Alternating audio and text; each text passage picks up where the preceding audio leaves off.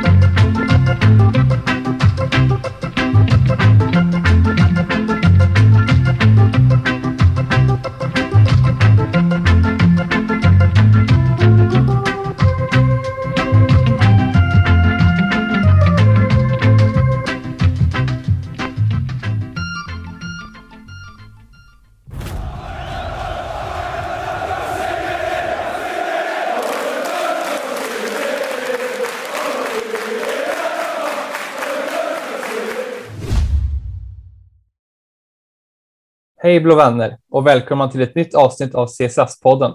Den enda svenska Chelsea-podden skapad och manövrerad av Chelsea Supporter Sweden. Den enda officiella svenska Chelsea-supporterföreningen med platinamedlemskap i Chelsea FC. Mitt namn är Hannes Bergenfur och med mig idag har jag två stycken herrar. Och först vill jag presentera Linus Sjöström. Välkommen Linus! Tack så mycket. Det är kul att vara tillbaka och prata i podden och det är alltid lika roligt att prata om Chelsea. Allt är bra med dig? Jo då, det är bara bra. Eh, skolan rullar på och jag är lite förkyld idag så jag får kämpa lite med rösten, men det ska nog gå bra. Och med oss har vi också Fredrik Temmes. Allt bra? Ja då, det är bara bra. Lite trött efter jobbet, men det får man ta. Eh, det är i alla fall riktigt roligt att vara tillbaka vid mikrofonen för att snacka Chelsea, vilket alltid är ett sant nöje. Det är i alla fall bra väder så man kan få lite, lite endorfiner. Eller hur? Ja, precis. Solen skiner här i Stockholm i alla fall. Och det gör den även i Karlstad som vanligt kanske man säger. Eh, ja, det blir värre lite när det, när det blir mörkt ute, så det får passa på med solen och inte gå in i en höstdepression för tidigt. Nej, precis. Ja, jag tänkte vi skulle börja med att gå igenom körschemat för dagen. Eh, och det är lite speciellt avsnitt det här eftersom att efter ett landslagsuppehåll och vi inte har någon direkt match att prata om, även fast våra, våra blå vänner har varit ute och spelat ut i Europa för respektive landslag och även deltagit eller icke deltagit även utanför Europa. Men vi tänkte börja med landslagskoll i alla fall och se hur de har presterat där. Även lite lånade spelare, hur bra det har gått för dem ute på, ute på äventyren. Sen ska vi även kolla till rivalerna, våra rivaler då i Premier League och se hur de har börjat säsongen och kanske en liten blick på vad som väntas skall. Det har nyligen kommit in en del nyförvärv där på sen, i vissa lag då som kanske ja, men, river upp lite försäsongstips, bland annat för mig. Kan jag väl säga. Sen ska vi också gå till vår egen fantasyliga där det är blandad framgång. Eh, vissa har öppnat väldigt bra och vissa som jag ligger långt efter. Så ska vi givetvis också blicka framåt mot Aston Villas Aston Villa matchen till helgen. Där Tammes kommer ha full koll på, på Birmingham-klubbens förutsättningar. Ja, vi kan väl snicka in direkt där, Tammes. Buendia, kommer han vara med? Nej, han kommer inte vara med eh, på grund av de eh, brittiska karantänsreglerna. Och eh, det gäller även eh, Emiliano Martinez i mål. Okej, okay, så det blir norskt i målet då antar jag? Ja, precis. Det lutar väl åt det. Ja. Ja, det blir spännande att se om vi kan få på den norrbaggen. Först ska vi kolla till landslagen och så kommer vi till Villa senare.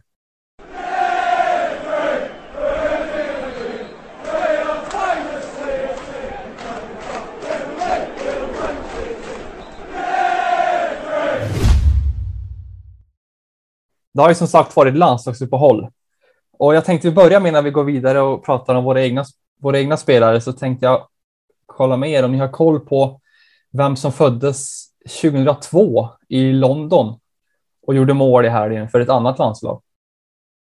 Linus, har du koll på det? Mm, det var en bra fråga. 2002, får man ha led... Det... Ja, nej, ja, det har jag faktiskt ingen aning om. Han är tredje generationens landslagsman kan jag ge dig, ge dig som ledtråd. Det känns ju lite pinsamt att han inte kan detta, men eh, jag, jag får faktiskt äh, lägga mig platt här. Jag, jag har faktiskt ingen aning. Eh, han, han spelar för Island. Ja, är det, är det Gudjonsens eh, son eller? Nej, ja, det? ja, precis. André Gudjonsen. Ja. Eh, gjorde ju mål i helgen för Island. Eh, och blev därmed den tredje generationen va? Gudjonsson som gjorde mål i isländska landslaget. Och han är ju född 2002 i London när pappan spelade i Chelsea. Så det tänkte jag vi kunde börja med. Men annars så vet jag att du har haft bra koll på landslagsmatcherna Linus, så du kan väl eh, ta över. Vilka är det som har varit utstickande av våra blåa spelare? Ja men precis, jag har ju kollat över lite och även kollat och på flera matcher i helgen nu under veckorna här som har gått under det här landslagsuppehållet när man bara längtat efter att få se dem blå igen och, i Premier League. Men eh, framförallt har ju Werner fått leverera. Då har han gjort tre mål och en assist. Och, eh, ja, han ser bra ut för Tyskland, eh, det jag har sett. Och det är kul att se att han får komma igång äntligen. Och eh, få lite självförtroende och börja målproducera igen. Och det är samma gäller Lukaku. Gjorde tre mål och en assist för Belgien. Fick, lämna ju dock eh, truppen nu inför sista matchen på grund av att han var avstängd. Samt att han har åkt på en smäll där. Så man vet ju inte om han är helt spelklar till helgen, men det kommer ju Temmes ta med oss sen. Men ja, även Havertz eh, har gjort, ett, gjorde en assist nu till Werner, så det var ju kul att se. Lite Chelsea-spel där mellan, mellan dem. Och eh, även Mount har assisterat för England. Och eh, Rudiger fick också göra mål nu senast mot Island, så det är kul. och det känns som att eh, Chelsea-spelarna de är i bra form och det är kul att även speciellt då att Werner hittar målen och får komma igång lite och få upp självförtroendet för det behöver han verkligen eftersom den tunga tiden han har haft i klubben. Men eh, jag ser fram emot att få se Werner nu tillbaka i klubben här nu till helgen förhoppningsvis. Och eh, en annan spelare som jag eh, tycker var riktigt roligt att han har lyckats det är ju Armando Brocha som har gjort två mål och två assist för sitt Albanien och ja, börjar bli en ganska viktig kugge i deras lag också, vilket är extremt kul. Och förhoppningsvis lyckas han ju nu i Southampton den här säsongen. Så att det, ja, det är extremt roligt att se att eh, vi har flera spelare på flera olika fronter som levererar för deras landslag. Och även eh, Billy Gilmore har gjort det bra för Skottland. Jag har läst deras rapporter. Jag har ju tyvärr inte kunnat se matcherna, men eh, tydligen har han gjort det bra ifrån sig i Skottland. Så eh, summa summarum så har vi gjort ett bra landslagsuppehåll och eh, spelarna är i form och det är kul. Det är riktigt kul. Men eh, det tråkiga var även att eh, Pulisic gick ju av skada nu i natt i landskamp. Eh, så vi får se. Han är osäker till spel till helgen. Men eh, vi får helt enkelt se. Men eh, ett bra landslagsuppehåll och äntligen är Premier League tillbaka. Jag Som tänkte, lite bonusinformation så kan vi lägga till att eh, Kyrkondé eh, blev eh, utvisad mot eh, Bosnien och Herzegovina. Ja, det vände verkligen för, för Condé där. Han var på väg till Chelsea, till Champions League-mästarna och allting och så, så tar han ett rött i första landslagsmatchen och blir tvingad att vara kvar. det var kanske inte det han hade- hade föreställt sig om man säger så. Nej, men jag tänkte där. Vi säger här att, eh, att både Rydiger och, och Werner har gjort mål och att Havertz har varit bra och så där, men Tyskland har ju liksom mött Liechtenstein, Armenien och Island. Fredrik, betyder det någonting? Liksom, klart kanske bra för självförtroendet, men alltså det är ju skitmotstånd. Ja, alltså det är ju det är motstånd som är eh, avsevärt sämre än det vi kommer möta i helgen. Men jag tror att alla, alla typer av bra insatser och i synnerhet framför mål är väldigt eh, viktigt för Werners självförtroende. Eh, eftersom han hade väldigt svårt med målskyttet förra säsongen. Så vi får hoppas att det ger någonting i alla fall. Men eh, jag, skulle inte jag skulle inte tippa honom som skyttevinnare i Premier League nu direkt, eh, bara för det. Men såklart, tre mål på tre matcher skojar man ju ändå inte bort. Så nej, jag tror att det är bra för honom i alla fall. Kanske kan han få en liten självförtroende-boost av det. Och det var ju nära där att det, det kändes ju väldigt symptomatiskt för just Werner där när, när han, ja målet, den som till slut blev ett mål då mot Island, men när han skjuter stolpen och bollen rullar längs linjen. Eller vad säger du Linus? Det kändes verkligen som att ja, det här är Werner som är igång igen. Ja, det är ju lite så. Eh, och jag tänkte, du, den, han missade upp ett mål där. Var det, tänkte du på den också där eller? Ja, precis. Och sen så, Ja. sen, så sen, ja. Det var ju lite väl typiskt Werner och det är ju, idag är ju sociala medier är ju en plattform där där eh, många som gillar att håna spelare som eh, missar och eh, mycket häckleri. Så att den just det klippet har jag nog sett 15-20 gånger nu under det närmsta dygnet här. Så att nej. Jag tycker att det är kul att han har fått göra mål nu men man det, tyvärr hänger ju där självförtroendet i att de här enkla lägena inte alltid sitter, vilket de borde göra för en forward i hans kaliber. Men eh, ja, det är som det är. Men eh, det är kul att han fått göra mål i alla fall och få känna lite nätrassel. ja, det var ju likadant med, med Vigges aktion igår på, när Olsen är jätteräddningen. Den har ju vevat mycket idag. Alltså när, när han blir totalt bortvänd av, av greken Pavlidis eller vad, vad han hette. Det är också kändes väldigt symptomatiskt för Lindelöf. Det är ju liknande som Werner egentligen. Ja, men precis. Det var ju det var lite komiskt där att, de, att det inte blev mål, men vilken otroligt bra René Olsen. Men den här landskampen eh, vill man inte prata om så mycket om idag i alla fall. Nej, vi kan i alla fall säga så att Rafael Varan inte var rädd på sin, på sin kammare när han såg den matchen. Nej, precis. Men Pulisic då? Skadad i matchen mot det var Honduras, va? Har, har vi någon, någon information om hur allvarligt det är? Mm, nej, jag har försökt att luska lite. Än, ännu vet man inte hur allvarligt det är. Men eh, de ska ju kontrollera det de närmsta dagarna, så får vi, får vi se hur det blir med honom. Men eh, det är ju tråkigt eh, att han alltid ska åka på de här skadorna som gör att han kommer det bort från matchformen och tappar eh, stinget liksom. För att eh, Pulisic behöver komma igång nu och visa att han ska vara med i truppen och eh, visa sina kvaliteter, eh, vilket han har visat stundvis i sin Chelsea-karriär. Men eh, som sagt, han behöver spela och visa att han ska finnas med i den här truppen i framtiden. Så att, eh, det är ingen positiv sak att han kommer att blir skadad nu igen. Eh, jag tänkte på, jag har inte sett England någonting, eh, jag har bara läst, men James, har han fått spela någonting? Ja, han spelade väl i början va? Eh, ja, precis. Ja, precis. Eh, sen var jag inte med i landskampen igår. Jag kollade inte heller matchen igår eh, faktiskt. Men eh, jag läste att eh, men det var personer som var lite upprörda att James inte startade för att det var Kyle Walker igen, men eh, många tyckte att James skulle fått chansen.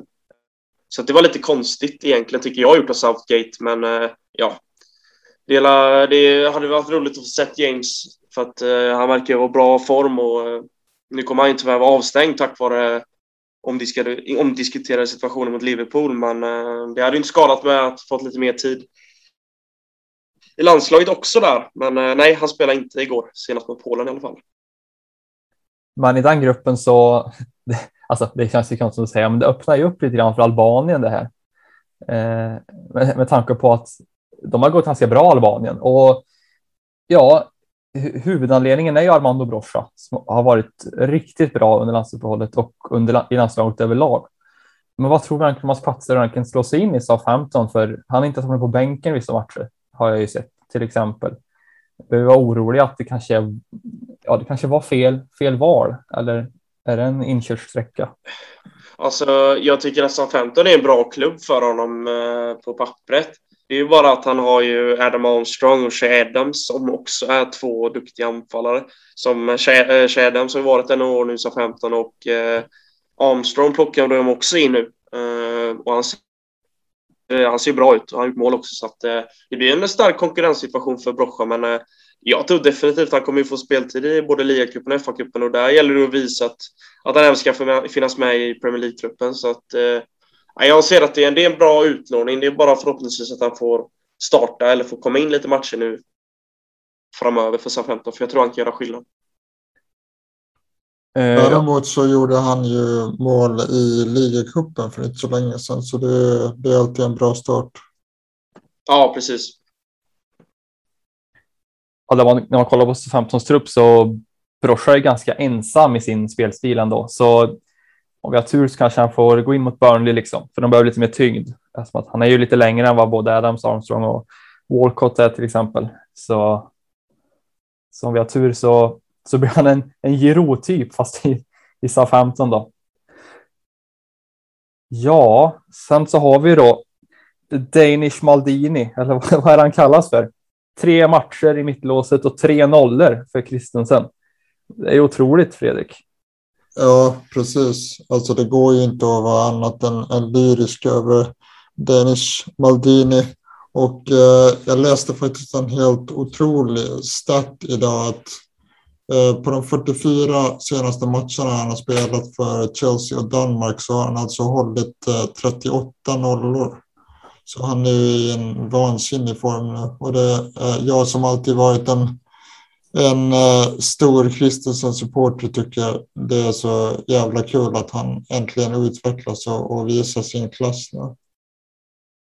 Ja, det vet jag ju. Alltså, jag har lyssnat på podden ett par år och du var ju, du var ju det var ju typ först och sen så var det också den enda som var kvar på, på Kristensen spåret och siktat liksom hållde upp den danska fanan lite grann och nu visar sig att du hade rätt ändå så det, det får jag ge dig. ja, nej, men det, det är man ju lite stolt över. Jag har aldrig vacklat i min tro på, på Andreas Kristensen eh, och det, det är riktigt kul att se nu att han verkar befästa en plats i startelvan. Han har ju, han har ju till och med inlett säsongen i Chelsea riktigt bra. Och eh, vi får ju se hur det blir nu. Nu, nu kommer inte Thiago Silva eh, kunna spela eh, de, tio, de tio kommande dagarna heller, så det blir ytterligare speltid för honom. Då. Och anledningen till det kan vi komma in på lite senare, men det var ju under minst sagt märkliga omständigheter kan man säga. Och det har ju varit stökigt, men det är ju inte Europa det har varit så stökigt kanske, utan det är ju Sydamerika. Och där har ju vi kanske inte blivit drabbade primärt om man säger, men det har ju våran, eh, våran motståndare till helgen. Eh, ja, jag vet inte vad som hände när de sprang in där. Det var väl Brasiliens Tegnell som kom in och ryckte av spelare från planen. Men det har också Spurs, så vi kan väl ta en liten blick på Spurs och de rivaliserade, andra rivaliserande klubbarna eh, och se liksom, ja, vad tror vi om, om deras möjligheter att utmana oss om ligatiteln? För jag säger att ja, vi är en av de stora favoriterna, så jag tycker vi, vi blickar norrut i London och kollar mot Spurs.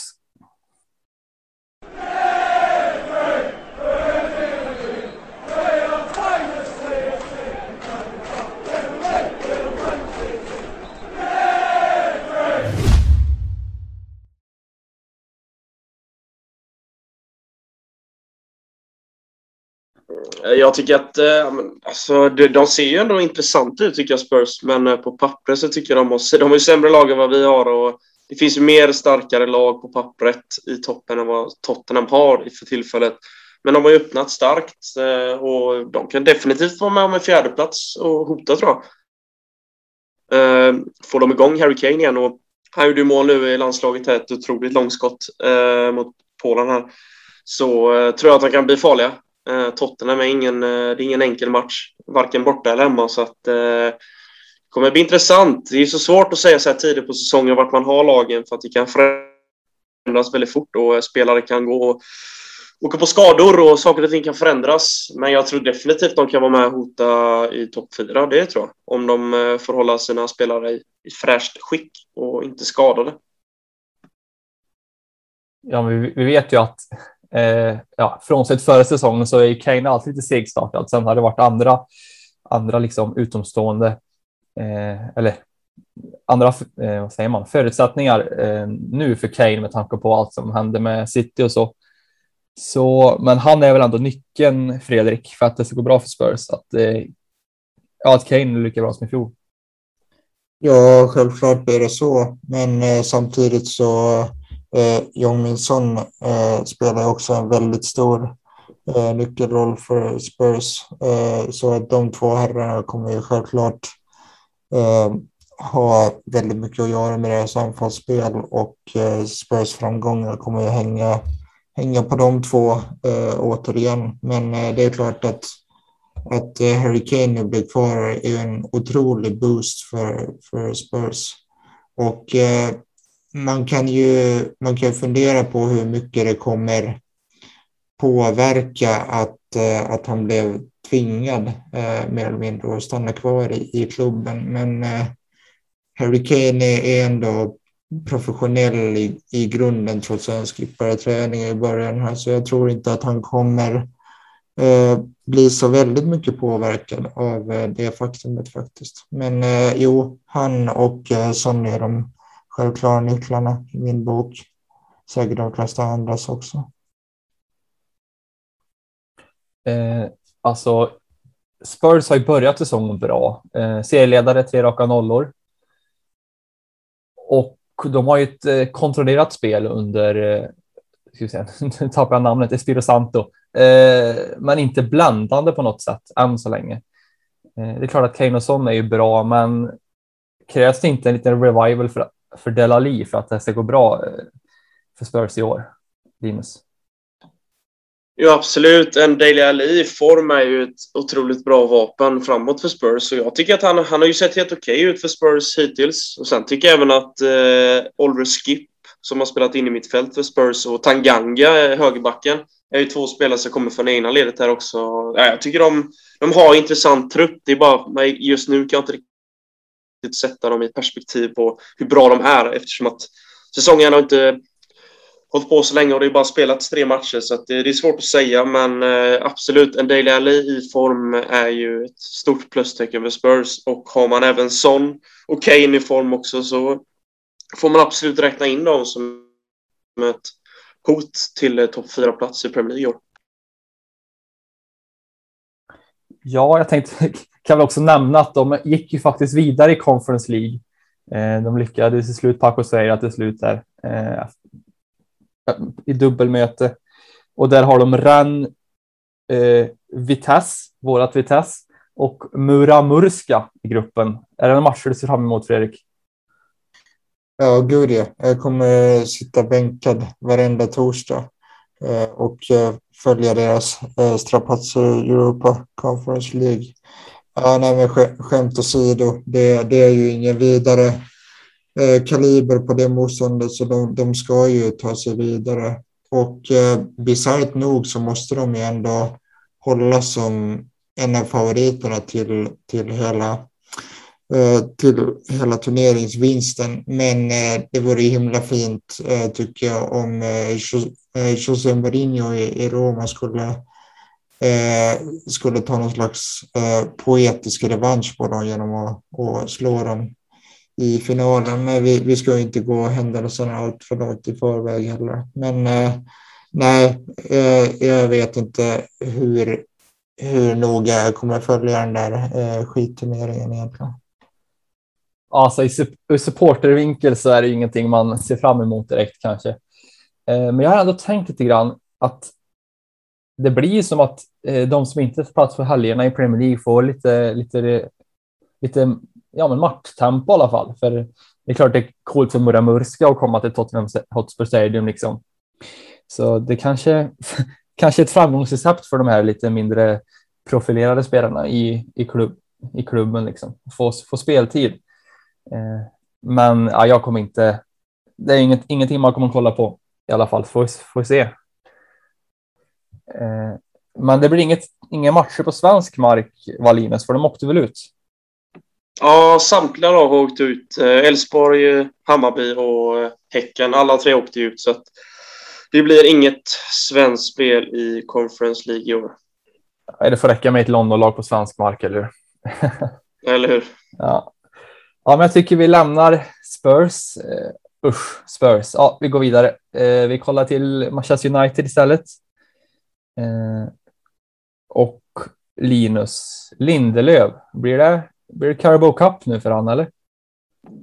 Ja, det lutar nästan mot det. Nej, men vi får la se. Jag tror att United kommer rulla på Eh, Maguire, Varann och Lindelöf. Att, det kommer, att han kommer få speltid, men det beror lite på hur det urartar sig i Premier League nu för United. För att eh, det är hög konkurrens och jag tror att det är Maguire och framförallt Varann som kommer lira ihop. Och, eh, United har ju börjat säsongen helt okej. Okay.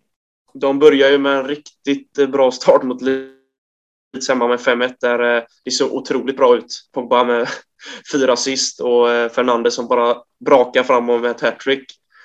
Men sen så tycker jag inte de har övertygat så otroligt mycket de två senare matcherna för att 1-1 mot eh, Southampton, det var inget övertygande resultat för United och jag tycker inte de eh, övertygade något, något vidare i den matchen och sista matchen nu mot Wolves så tyckte jag att Wolves var bättre. Eh, mycket bättre än vad eh, United var.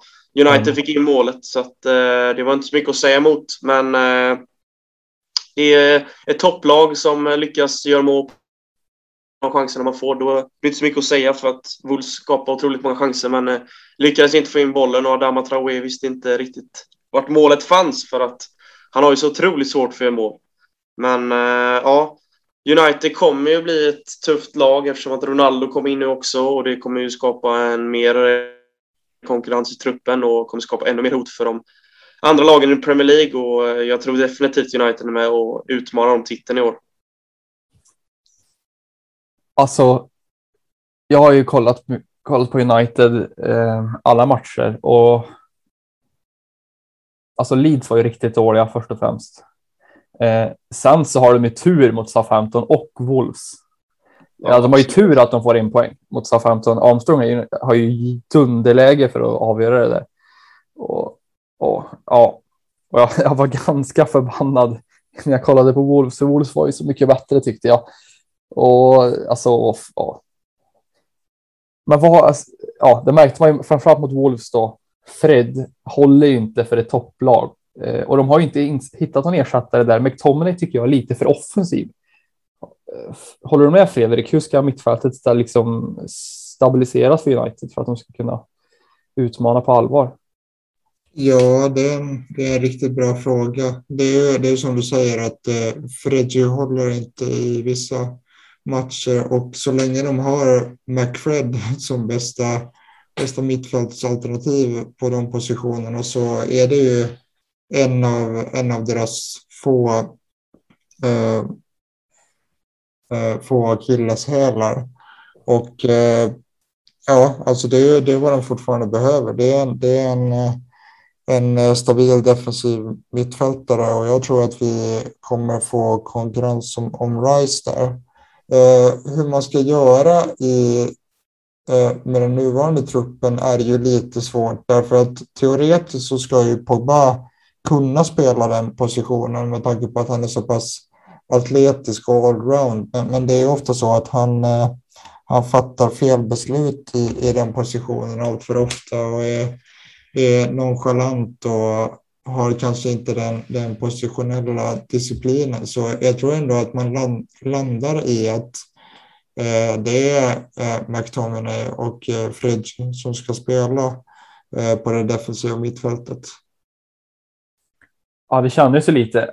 Nu är det Cristiano Ronaldo och han är ja, i mitt tyck, ja, under min levnadstid den näst bästa spelaren liksom eh, genom tiderna. Eh, och han är ju en spelare man inte kan tacka nej till. Men hade det inte varit bättre med en eh, Bissoma, Linus?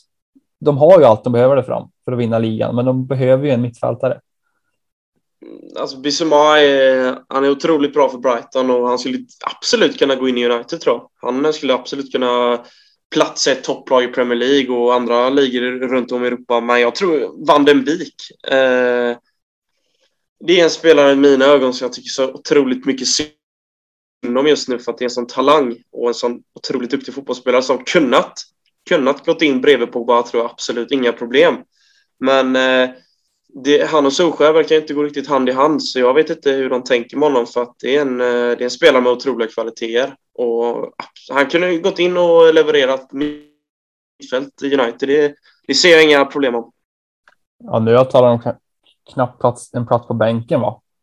Med tanke på att både Lingard är framför och så blir antagligen Greenwood på bänken, alltså och tar en plats också. Eh, så det, det, blir nog tufft för, för Donny att ta en plats. Eh, ja, vad tror vi om United? Eh, är de? Är det fyra lag som är lika starka eller är det inte fem lag? Eh, är de med där uppe?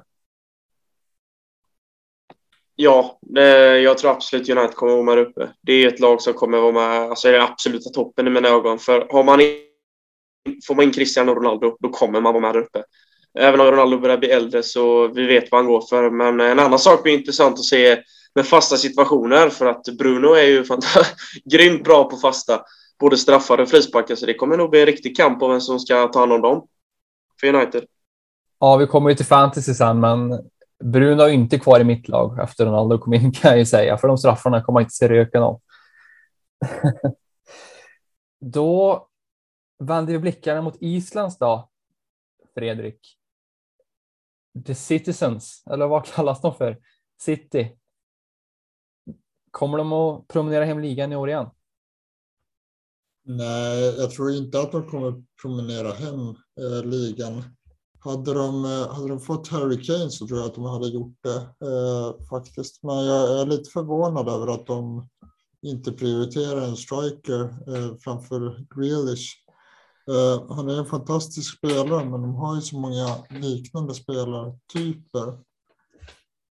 Så eh, han kommer ju förstärka dem, men, men eh, som sagt väldigt märkligt att de väljer att, att starta säsongen egentligen utan en helt renodlad striker i, i truppen. Och eh, om man kollar då på hur de har inlett säsongen så kan man ju inte tro att de har problem med målskyttet ändå. Eh, de eh, åkte visserligen på en överraskande förlust mot Spurs eh, just i premiären med, med 1-0, men sen så vann de ju mot både Norwich och eh, Arsenal då, eh, komiskt nog med hela 5-0. Eh, så man skulle ju kunna tro att, att, de, att, att de inte behöver en striker, men jag tror att i långa loppet så kan det komma att straffa sig därför att det lär bli avsevärt mycket, mycket jämnare eh, än vad det var förra säsongen. Ja, jag tycker också det är konstigt att de inte värvade en striker. Eh, Grealish är en fantastisk spelare och eh, alltså, det är klart man vill ha Jack Grealish liksom. Men ja, man vet ju Pepe, Peppe också, eh, Linus. Det var lika med Zlatan. Eh, han flyttade in Messi. Nu är det Ferran Torres som lirar falsk nia. Vad, ja, men hur ska han... Ja, de vann ju ligan i fjol, men i de här avgörande matcherna, till exempel en Champions League-final, då kanske man behövt en striker. Eller?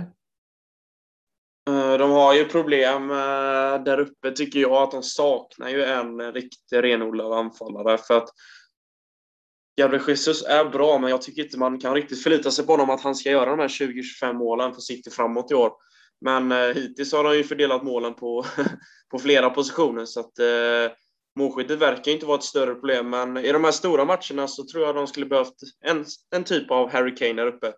Men eh, nu gick ju den affären i lås, så att, eh, det blir lite intressant att följa hur City löser detta. Men hittills har det gått bra. Men eh, mot de här större lagen nu, eh, ja, Arsenal är ju tekniskt sett ett storlag, men eh, de har inte riktigt visat sig från den bästa sidan de senaste åren. Och Tottenham, det är ett topplag och där lyckas man inte måla mot dem. Så att, eh, det blir intressant att se hur det blir mot både Chelsea, United och eh, Liverpool hur de kommer bemästra dessa lag och hur de ska få håll på dem. För eh, det är inte så, inte så lätt att göra mål på så starka defensiva lag som eh, dessa lagen är.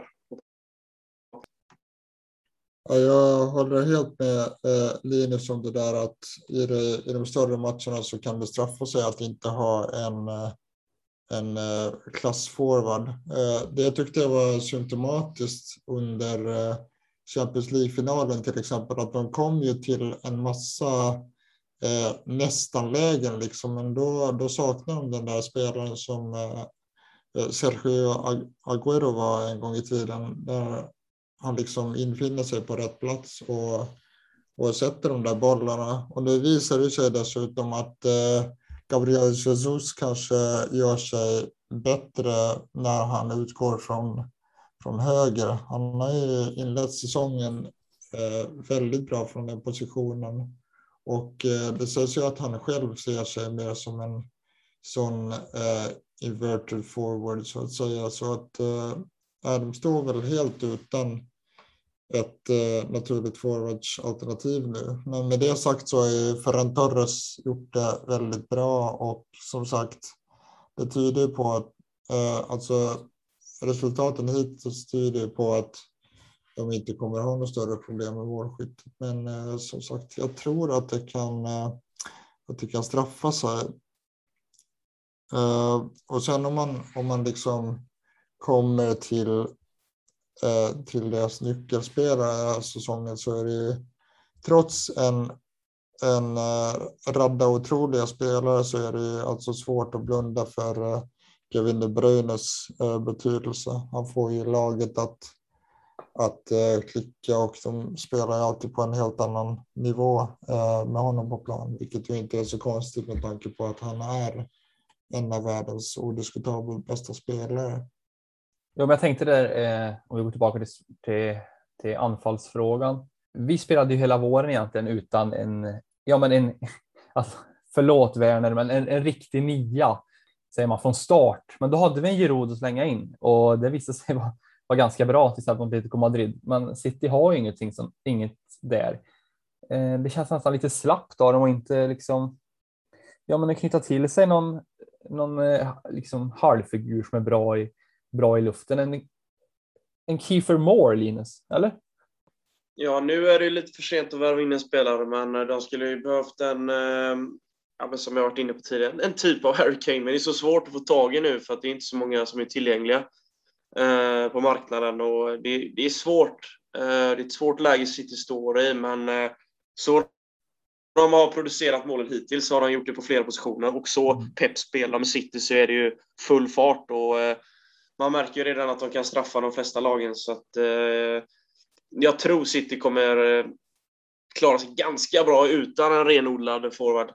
Men i januari så kommer han definitivt fortsätta leta efter det här namnet där uppe som ska vara Citys nästa Kun Agüero. Jag har en teori. Håland om ett år. Tror ni? Fredrik? Ja, jag tror definitivt att de kommer vara med i striden om honom nu när utköpsklausulen eh, börjar gälla och eh, vi har fixat eh, Lukaku. Så jag tror definitivt att att eh, han kommer vara en eh, kandidat för dem. Och han har ju dessutom kopplingar dit med tanke på att hans eh, pappa Alf Inge Haaland spelade där en gång i tiden. Eh, men det som talar emot eh, det också är ju att eh, Mino Raiola hatar ju verkligen Pep. Så att det, det, är väl någonting som skulle ligga dem i fatet. Men visst kommer han vara en kandidat, det tror jag. Sen medan vi ändå är inne på, på det här med truppbyggande och så, så eh, tycker jag att de inte längre har den mest kompletta truppen. Eh, det är inte bara det att de saknar en anfallare, de har också rejäla problem på vänsterbacksplatsen. Eh, och det var ju faktiskt där de blev straffade i, mångt och mycket mot, mot Spurs. Eh, Mandi verkar inte hålla måttet helt enkelt och han, han får inte ens spela nu med tanke på att han Nej. utreds för, för fyra fall av, av våldtäkter och har ju stängts av klubben till och med. Eh, och sen visst, alltså Sinchenko eh, är ju en bra spelare och eh, Joao Cancelo också, men, men de är egentligen bättre på andra positioner. Och eh, alltså det här vänsterbacksproblemet hade ju åtgärdats om de hade lyckats värva eh, Nuno Mensch eh, som är en otroligt eh, spännande portugisisk talang som de ju kopplades ihop med på deadline day, men han gick ju till eh, PSG istället. Eh, så att vänsterbacken är absolut en akilleshäl för dem. Eh, med det sagt så håller jag dem alltjämt som favoriter. Eh, de har ju liksom know-howen och eh, vana vinnare, men eh, jag tycker absolut att vi ska kunna utmana dem i år. Ja, jag håller med om det. tycker jag att vi, vi lämnar de ljusblå från, från Manchester och blickar, blickar blickarna, vänder blickarna. Vi kollar i alla fall mot The Reds i Liverpool. Och jag är lite orolig för Liverpool i år sett ur Chelsea, alltså sett som en Chelsea-supporter. Jag tror att Liverpool kommer bli farliga i ligatiteln. Och jag har faktiskt tippat om tvåa, tror jag, om inte jag minns fel. Eh, Linus, är du lika oroad för Liverpool du? Ja, Liverpool är absolut ett hot av ligatiteln.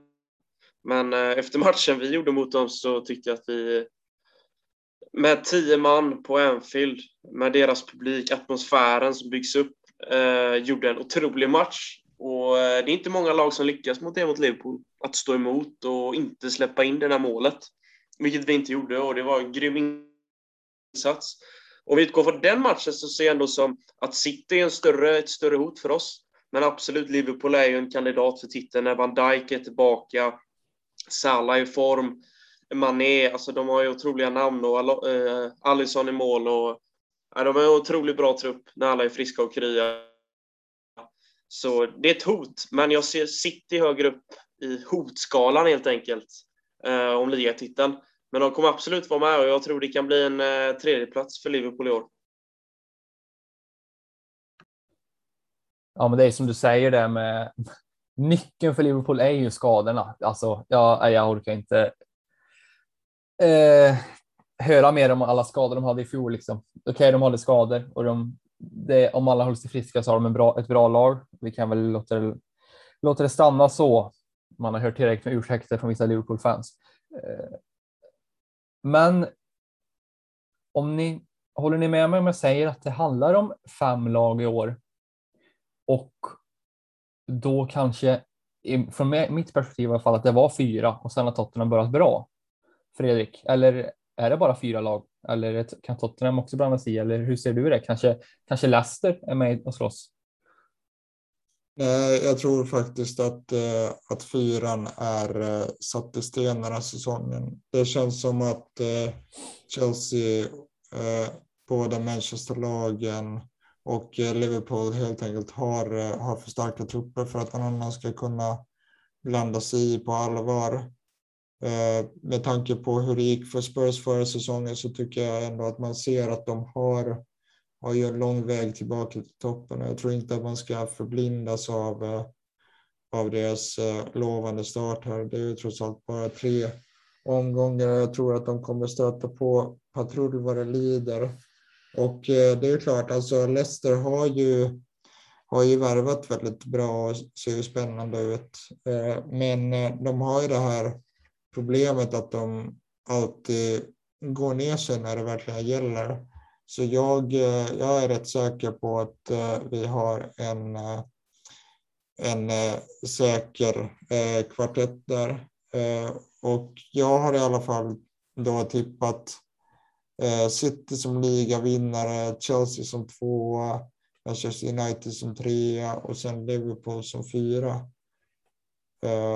Faktiskt. Alltså eh, och det är klart att Liverpool kommer ju vara ett helt annat lag nu än vad det var förra säsongen med tanke på att de omöjligen kan ha samma skadesituation. Men jag ställer mig lite frågande till att de inte har ersatt eh, Wijnaldum som eh, spelar väldigt stor roll för dem. Och det är klart att vi, vi skulle ju kunna se eh, den riktiga Thiago Alcantara den här säsongen. Det vet man ju inte. Eh, men jag tror att de kommer sakna eh, holländaren där. Sen eh, en annan stor faktor som man inte får glömma bort är ju att både Salah och Mané kommer att försvinna på afrikanska mästerskapen i, i vinter. Och då funderar man lite på vem som ska ersätta dem där. Jag menar, de, de har ju de har ju Jota som är helt fantastisk och han, han är väl kanske ordinarie nu i alla fall. Men eh, de har ju också sålt av sin bredd i med att de eh, gjort sig av med eh, Shakiri och sådär. Så att eh, jag ställer mig lite frågande till deras bredd. Det, det, det är så jag ser på det i alla fall, att vi har fyra lag eh, ganska klart i, i toppen där. Matip också va? Landslag? Eh, ja, precis. Det stämmer. Han eh, åker iväg med Kamerun. Men där, där har de ju täckning i alla fall. Ja. Eh, speciellt nu med tanke på att de också värvat eh, Ibrahima Konate som eh, hittills inte spelat en minut. Men eh, Klopp brukar göra så med nya värvningar att han eh, matchar in dem sakta men säkert. Eh, nu vet inte jag, har ni kollat någonting på eh, kvalet till Afrikanska mästerskapen? För jag tycker att det, det, liksom, det går ihop så med VM och spelar liksom parallellt där liksom varannan match. Eh, Marocko, är de, är de kvalificerade än? Jag tror att de är kvalificerade, men, men det, eh, det återstår ju att se om eh, Ziyech kommer, kommer spela i Marocko, därför att han har ju hamnat i en fejd med förbundskaptenen och var ju inte med på, på förra samlingen här med tanke på det. Så att det är mycket möjligt att han eh, att han hamnar utanför truppen och det hade, det hade väl eh, vi som Chelsea-supportrar inte tackat nej till alls. Ja, eh, fem lag eller fyra lag beror på. Spurs, jag ser ändå Spurs som en bubblare, men jag tycker att vi nöjer oss med så, för i min åsikt så Leicester och West Ham och Villa har nog ingenting med topp fyra att göra. Trots fina förstärkningar på i slutet av fönstret så Ja, det, det blir ett spännande fyr eller fem hästars race i alla fall. Så tycker jag att vi kollar till eh, hur det går i fantasy. Eh, till mitt, mitt förtret kanske, men vi vill tvungna att göra det ändå. Så vi, vi kollar in fantasyn.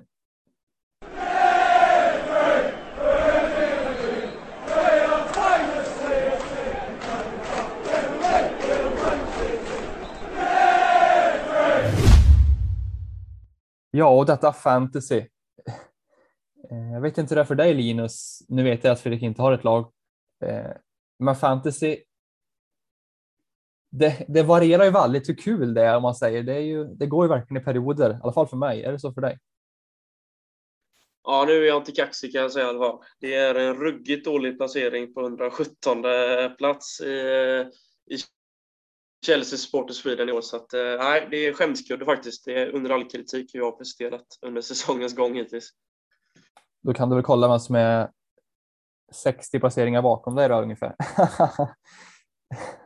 ja, det är jag eh, som tog in härliga 50 poäng förra omgången. Eh, otroligt dåligt. Inte lätt.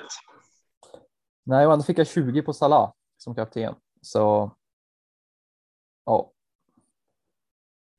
Det är inte lätt. Jag tänkte vi kan eh, kolla till vår egen liga eh, lite längre upp då, där 186 placeringar högre upp än mig. Där har vi Robert Jonsson som leder på 257 poäng. Eh, Cobra Kajverts FC, han var väl med sist vi tog upp det också i toppen, har börjat väldigt bra. Sen har vi en del andra plats mellan Emil Gustafsson och Axel Ekström. En poäng bakom bara. Och de ligger runt 70 poäng där. Eh, den gångna omgången. Och det verkar som att de flesta gör det också i ja, topp 30 i alla fall. Men ja, är vi rätt personer att komma med tips Linus? Eller? Det är ju så otroligt svårt i början på en säsong i fantasy eftersom att eh, lagen roterar en del och det är svårt att utse vilka spelare som man ska ha eller inte. Men eh, tidigare, jag, en wildcard-gubbe jag har haft inne i mitt lag, det är ju Pogba. Och jag var ganska nöjd efter första matchen där han slog till med fyra assist. Och därefter var det en assist mot 15. Men eh, det är många som kör även eh, Tasmikas, men nu kommer inte han vara lika självklar nu när Robertson är tillbaka i Liverpool. Så det, det är lite svårt nu i början tycker jag. Det är eh, Salah har jag också, som har levererat bra. Och eh, Fernandes har ju också varit bra. Så vi får se nu när eh, Ronaldo kommer in om det blir någon fasta eller straffar för Fernandes. Så att, eh, ja, nej, det, är svårt och jag tror inte vi är de rätta personerna kanske just nu, men det kan ju ändras. Nej, eh, för alla som är fantasyintresserade så kan jag väl bara berätta att jag tog wildcard inför omgång två och nu inför omgång fyra så gjorde jag mina två byten jag hade innan landslagsuppehållet. Så just nu sitter jag med Lukaku och Ronaldo på topp som är osäkra på start. Så det är ju, ja, det är kanske inte är det smartaste, de smartaste dragen man har gjort i alla fall. Eh, men för mig är Fernandes ut alla, eh, känns givet. Ser 7 kommer ta allt det där. Och så Livramento in i backlinjen också. Jag tror att han kommer ha har slagit till sig en plats i startelvan i SA-15 ganska, ja, men ganska bra bit in på säsongen. Så får vi se sen. Fredrik då? Jag vet inte håller på med fantasy, men vilken spelare tror du kommer gå bra de närmaste fem omgångarna om du får ta ett namn? Uh, ur hatten sådär bara. Uh, jag tror att uh, Lukaku kommer gå väldigt bra. han hade en fantastisk debut och han kommer inte att möta van Dijk och Matip varenda vecka så jag tror att han kommer gå väldigt, väldigt starkt. Så hade jag haft ett fantasylag så hade jag gjort allt jag kunde för att stoppa in honom där. Ja, ja Rome är mitt lag, men det är lite osäkert nu inför helgen. Eh, men det tänker jag att vi, vi, vi kommer till nu. För vi ska blicka mot Villa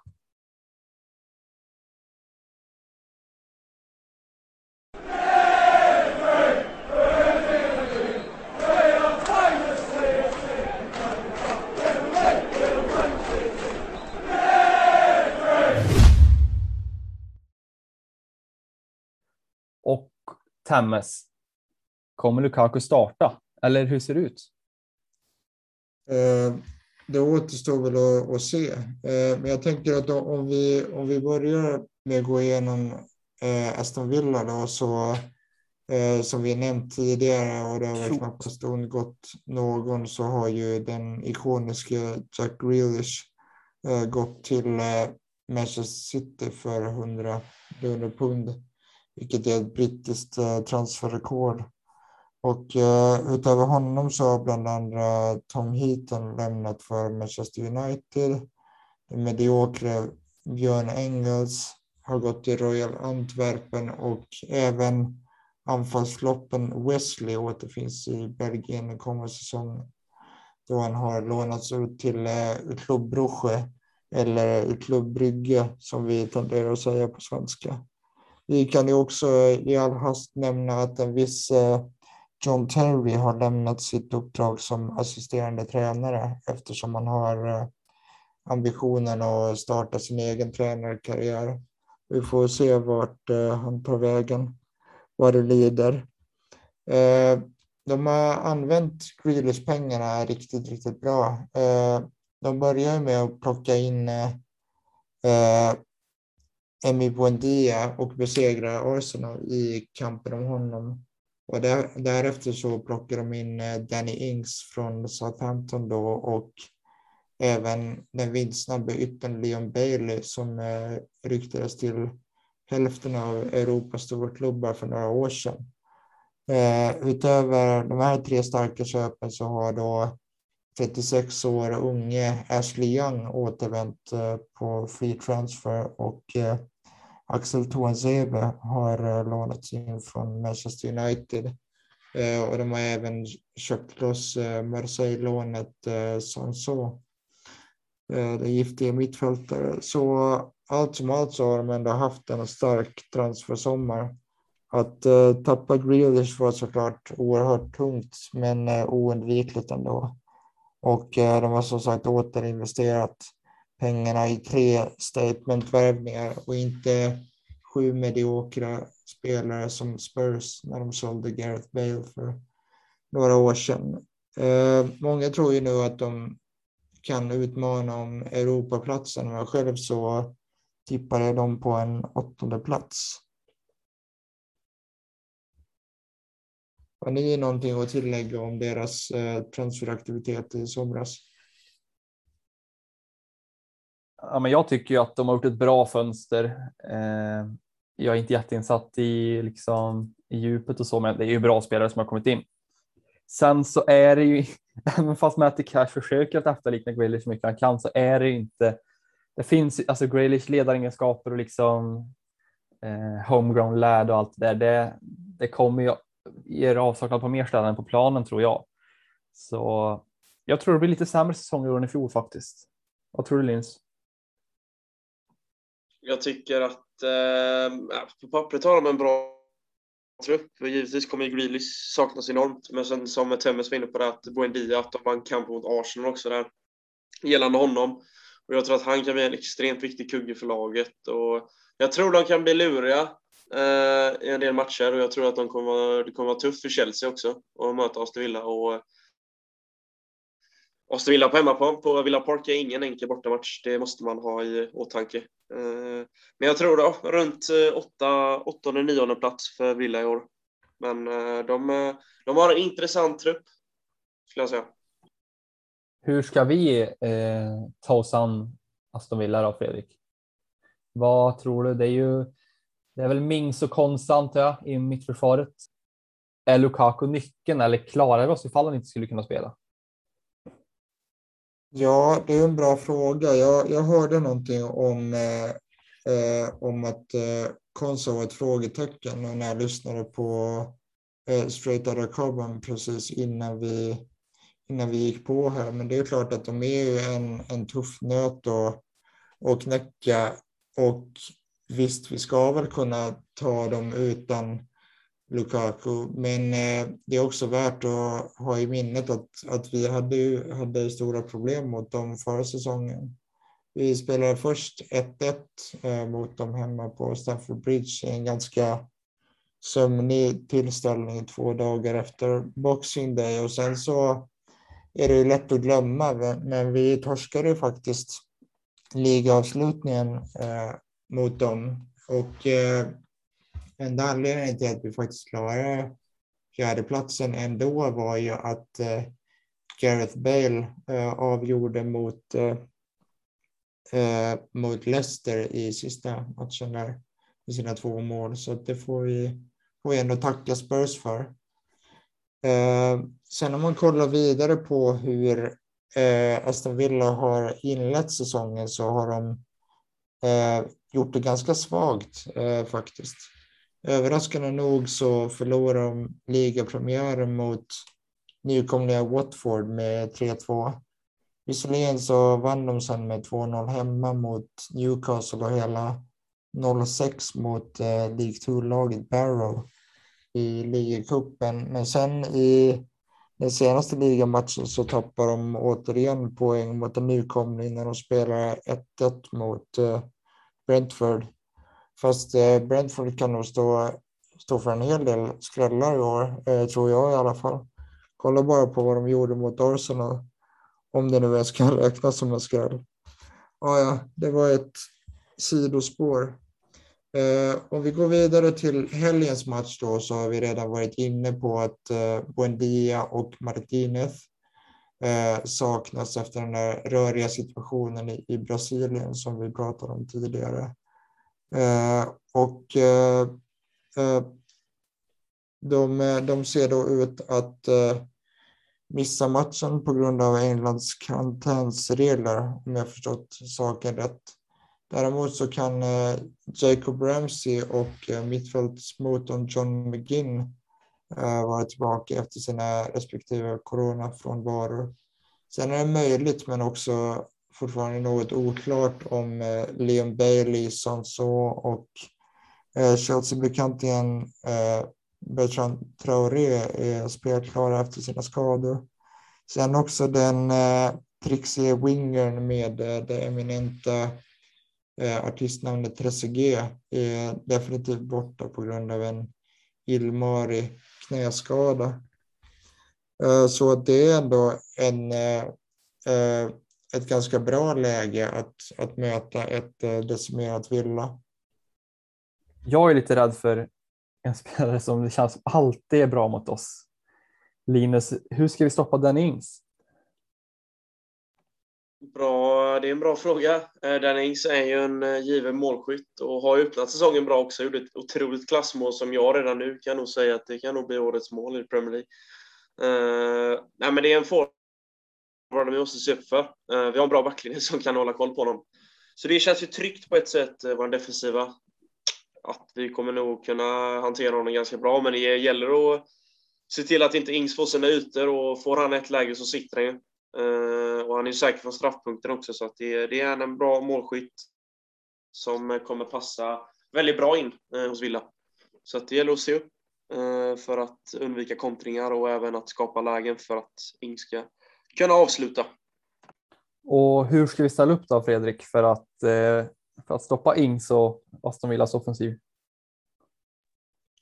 Ja, det är ju en ganska bra fråga därför att eh, Eh, nu med flera landslagsmatcher eh, som har spelats så får man ju eh, fundera på om man ska spela de spelare som har eh, eh som är utvilade eller, eller om man ska köra på bästa laget och eh, rotera mot, eh, eh mot Zenit i veckan istället. Men eh, jag skulle nog i alla fall ställa upp med eh, Mandi i mål eh, och eh, en backlinje, trebackslinje bestående av eh, eh Aspilicueta till höger, eh, Kristensen i mitten och eh, Rydiger till vänster, så alltjämt den ordinarie eh, trebackslinjen.